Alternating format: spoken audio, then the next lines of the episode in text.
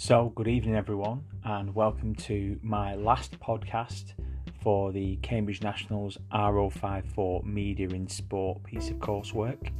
Um, this is LO5, and we are looking at being able to evaluate media coverage of sport. By this point, your member of staff from De La Salle or your member of staff, if you are listening in from another school, will have asked you to find a sports story, uh, controversial or not, which has been reported on by more than one media outlet. Now, it's important to remember all the way back from LO1 that our media outlets include television, internet, radio, and obviously written press.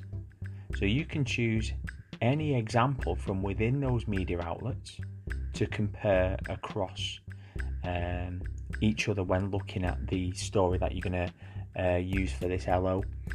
You're looking to be able to um, compare, contrast, and draw similarities between the types of coverage. And what I'm going to do over this podcast is hopefully just give you a bit of an understanding um, of what's expected. It's a piece of work that's worth 15 marks on its own, obviously, as always, split into three mark bands. And from my own personal experience, I haven't really seen any very, very good Mark Band 3 pieces of work, which tells me that the, the guys there at OCR, uh, the moderators who are working with us, um, they want to see something really special. They want to see you be able to meet all the uh, subheadings, all the key uh, t- titles, uh, sorry, the two key titles, and all the subheadings that go with it. So, as I say, I'm going to give you a bit of an understanding all the way through of what the titles are and what I would look for as someone who would be internally moderating it, and hopefully give you some ideas on how to make your work a little bit better. So, let's look at the um, the, the main part of the from the assignment, from the scenario. Uh, the assignment's actually asking you for LO5 is telling us about evaluating a media uh, story or evaluating media coverage of a particular sports story uh, from a minimum of two different media outlets.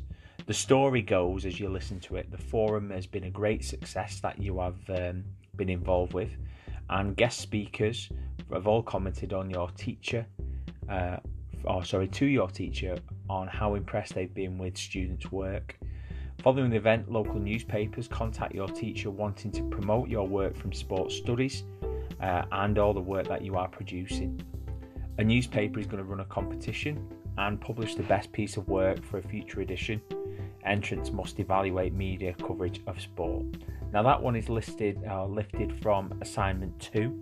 Uh, from assignment one, it's very very similar. Assignment one talks about as if you have done a uh, presentation. I talk about in lesson A, almost like you've done a big poster board presentation.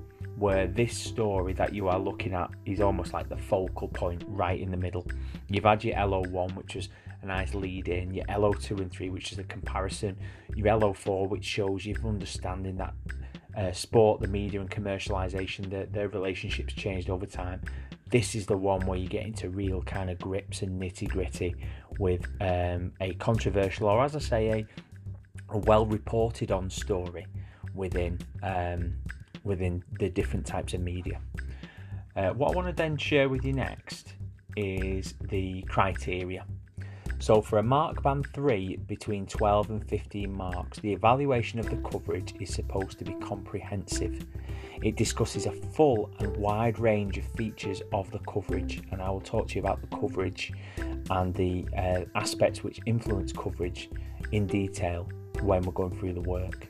There's clear and relevant comparisons of the coverage, and an overall judgment is made and justified. What I interpret that as is at the end, and that goes through all the mark bands. The last point is asking you to make your own assumption, to make your up, show your own opinion on this piece of work that you are doing. Don't just copy and compare or compare between the two sources all the way through it is right at the end you're going to throw in be able to talk about things like bias talk about things like who they're actually aiming the article at and things like that okay so uh, let's get into it let's have a little look at what's expected Um, from the di- lifted directly from the exam specification for this piece of work, learners should consider aspects which may influence the coverage of a story or item. Now, these are six titles, sorry, five titles in this first instance, um, which I will then I'll go through first. So these are five titles which, if you're making notes along with uh, what we're doing, now would be a good time after I've read these five out to pause or rewind and just make sure that you've got them all correct. These are the type or brand of media outlet. These are the competition with other media outlets. We're also looking at the target audience. We're looking at the timing of the event of the story or item and the popularity, reputation, or size of the individual club or organisation. So they're the first five. What we then need to look at after that are the following six, which talks about the different features of the coverage. And these features are how the story is represented, that is under the title of representation of the issue, individual, or organisation involved, or you might want to say team the method of reporting, how the presentation is, or sorry, how the piece of media is presented, or what format is it in? Is there any potential bias, as I mentioned earlier? What was the extent and the duration of that coverage of the story? So, for my example, I'm going to use the story of Lance Armstrong uh, and him uh, openly uh, agreeing to and openly admitting to um, doping, taking steroids, taking human growth hormone, taking testosterone for every single one of his um, Tour de France wins. And I'm almost going to walk you through step by step of how I would look at this. Um, so if, if you've done well, this will get you at least a level 2 pass, which we all know is above a 36 out of 60. So, by looking at the story of Lance Armstrong, I would compare the Oprah Winfrey interview, which was on the Oprah Winfrey Network, and compare that to how he was represented in tabloid newspapers such as The Sun. So, I then explained straight away the type or brand of media outlet. I would then state that the type or brand of media outlet that I'm looking at is the type of media outlet is uh, a television. Uh, it's, a, it's a television network station. Um, I would also be comparing that to obviously because it is a red top newspaper. I would make reference to that and talk about straight away that uh, the Sun. Let's say if I looked at the Sun, I'd be saying I'd make almost make reference to the controversial past. Talk about that it's quite fast food style journalism. That it's not always factual. It's maybe sometimes second-hand journalism as well, as in their journalists pick a story up from another journalist. Um, so they weren't actually there, or they maybe not actually spoke to the um, the person in question. I would then look at the competition with other media, media outlets. I'd say initially that the Oprah Winfrey Network was in direct competition with every single sporting network in America, in the UK, across the world to get that exclusivity. Equally, tabloid journalism, they are in direct competition with each other because they want to have the story or how that story is presented. They want to be able to present it in a way that sells the most papers. The target audience. Well, initially, because the Oprah Winfrey Network in America is a subscription network, um, you would be looking at subscribers, people who've paid onto uh, that channel. So very similar to how we pay for Sky Sports, the Oprah Winfrey Network would equal would be of a similar uh, way. Obviously, it doesn't show any sports, but does have sports personalities on it. That's another way of how the media uses sport to promote itself is by having um, high level sportsmen and women or breaking controversial stories such as this Lance Armstrong one. Um, I would be looking at um, that target audience, as I say, being people who were who were cyclists or people who have followed that story all the way through. Uh, also, people who just love that bit of gossip. It's something to talk about, isn't it? If you don't already know about it or you know a little bit about it, by watching that interview, you are almost fully prepared. You are drawn in to that inter- interview and you get to know from start to finish about why he felt like it was acceptable to cheat. Equally, I could then look at the uh, Sun newspaper and look at the target audience for that, and you're looking at working class, uh, mostly males, because they would be the people who would buy that newspaper. Uh, you can look into some data, into some stats on that, and look at who still, what age group, what demographic, we would use that word there, which demographic mostly still buys newspapers. That'd be interesting to put in your work as well. The timing of the event, or the story, or the item. Well, Lance Armstrong famously said, and you can watch this on the um, the Armstrong Lie documentaries. He he openly said to Oprah Winfrey, and it's what she started with. After he'd not won his last Tour de France, which I believe was in 2003, um, what he actually said was, "Tell her to go wherever she wants, and I will answer any one of the questions that she likes." So it almost got to a point where it was too much for him, and the timing event was almost straight after it. Equally, the red top journalism, they can't report on that until after that story is broken. So our British newspapers are stuck to the American time frame. So you've got obviously researchers or journalists who will have watched that or who will have paid for maybe a transcript of the interview or a copy of the interview as soon as it was broadcast. The popularity, reputation, or size of the individual. I mean, we only have to look at how big Lance Armstrong was at the time, the fact that he was maybe one of the most recognisable and probably still is one of the most recognisable people in the world uh, when we're actually talking from a sporting point of view. A lot of people knew Lance Armstrong not just as a cyclist but as a cancer survivor because of the way he came back from having brain, lung, liver, and testicular cancer as a young man and coming back through, uh, unfortunately, the way he, that he did. Um, but before that was broken, before that story was broken, he was he was this superhuman that cancer survivors, cyclists all looked up to him. The people closest to him, however, were probably quite feared of him, were quite afraid of him. And you look at how maybe that will have been reported. Oprah Winfrey is quite standoffish with him. Um, she is quite. She, there's no familiarity. She's very in in some parts of the interview. She's actually quite cold you could ref- look at that and how that is reflected when we start looking at the features of the coverage, particularly when we start looking at the uh, red top newspaper for this story that I'm talking to you about. Um, maybe some of the language that was used was quite cold as well. So, have a little break for a moment. Give yourself a couple of uh, a couple of minutes just to digest that. Press pause if you like. Go and make yourself a cup of tea. Have a little drink. Have something to eat because then we're going to come back with our next part, which is going to be the features of the coverage.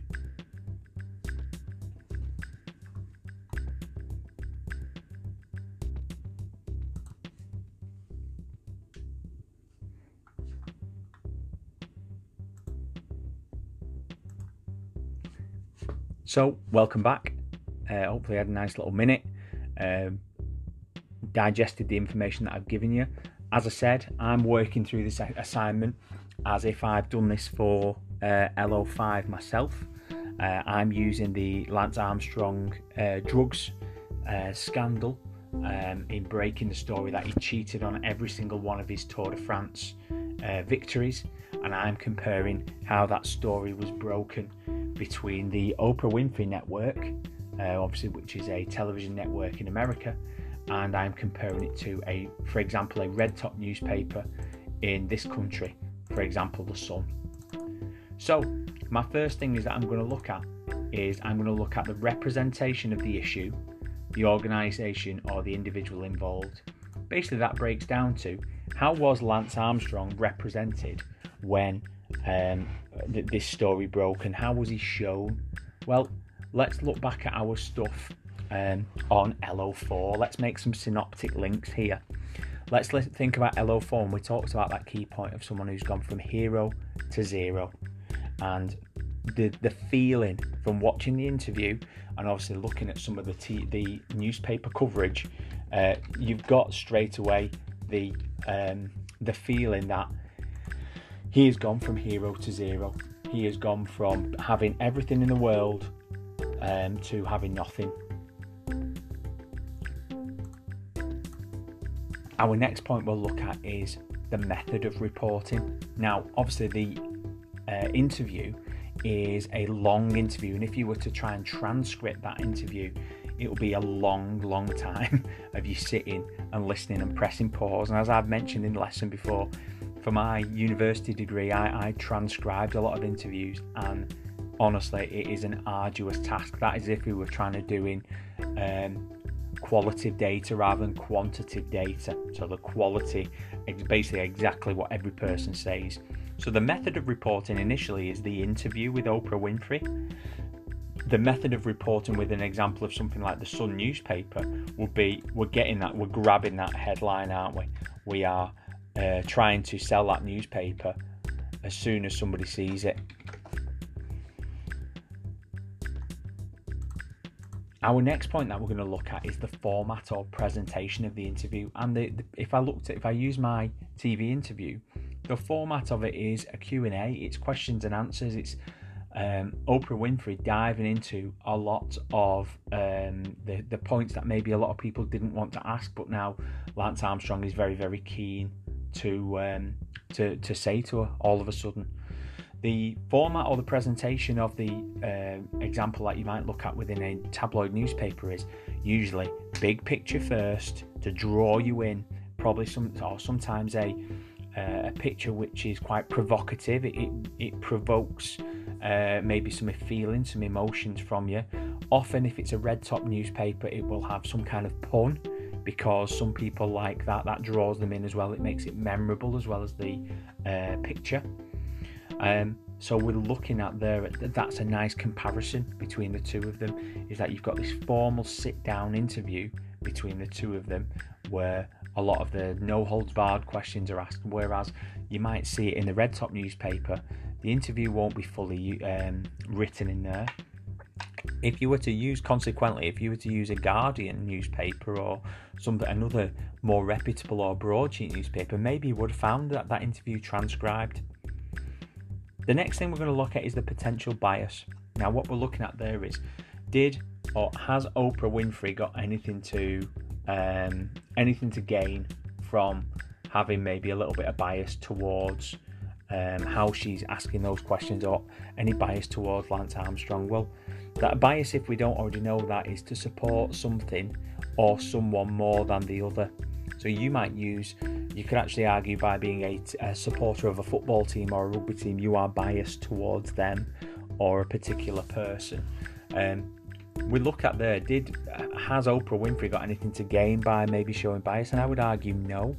Reasons being, Lance Armstrong had been on numerous talk shows in the duration of his cycling career and stated quite openly to different people that he hadn't cheated. He never cheated, and that he thought that the idea of him cheating um, would have potentially ruined his career, um, and that he was almost always trying to step on those ideas. You look at maybe was there any potential bias in the Sun newspaper?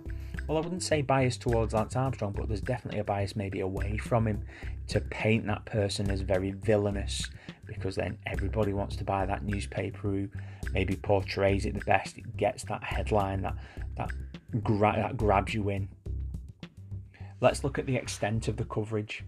So obviously the the coverage of the interview was a long. Uh, it was 90 minutes. The the actual duration of the interview.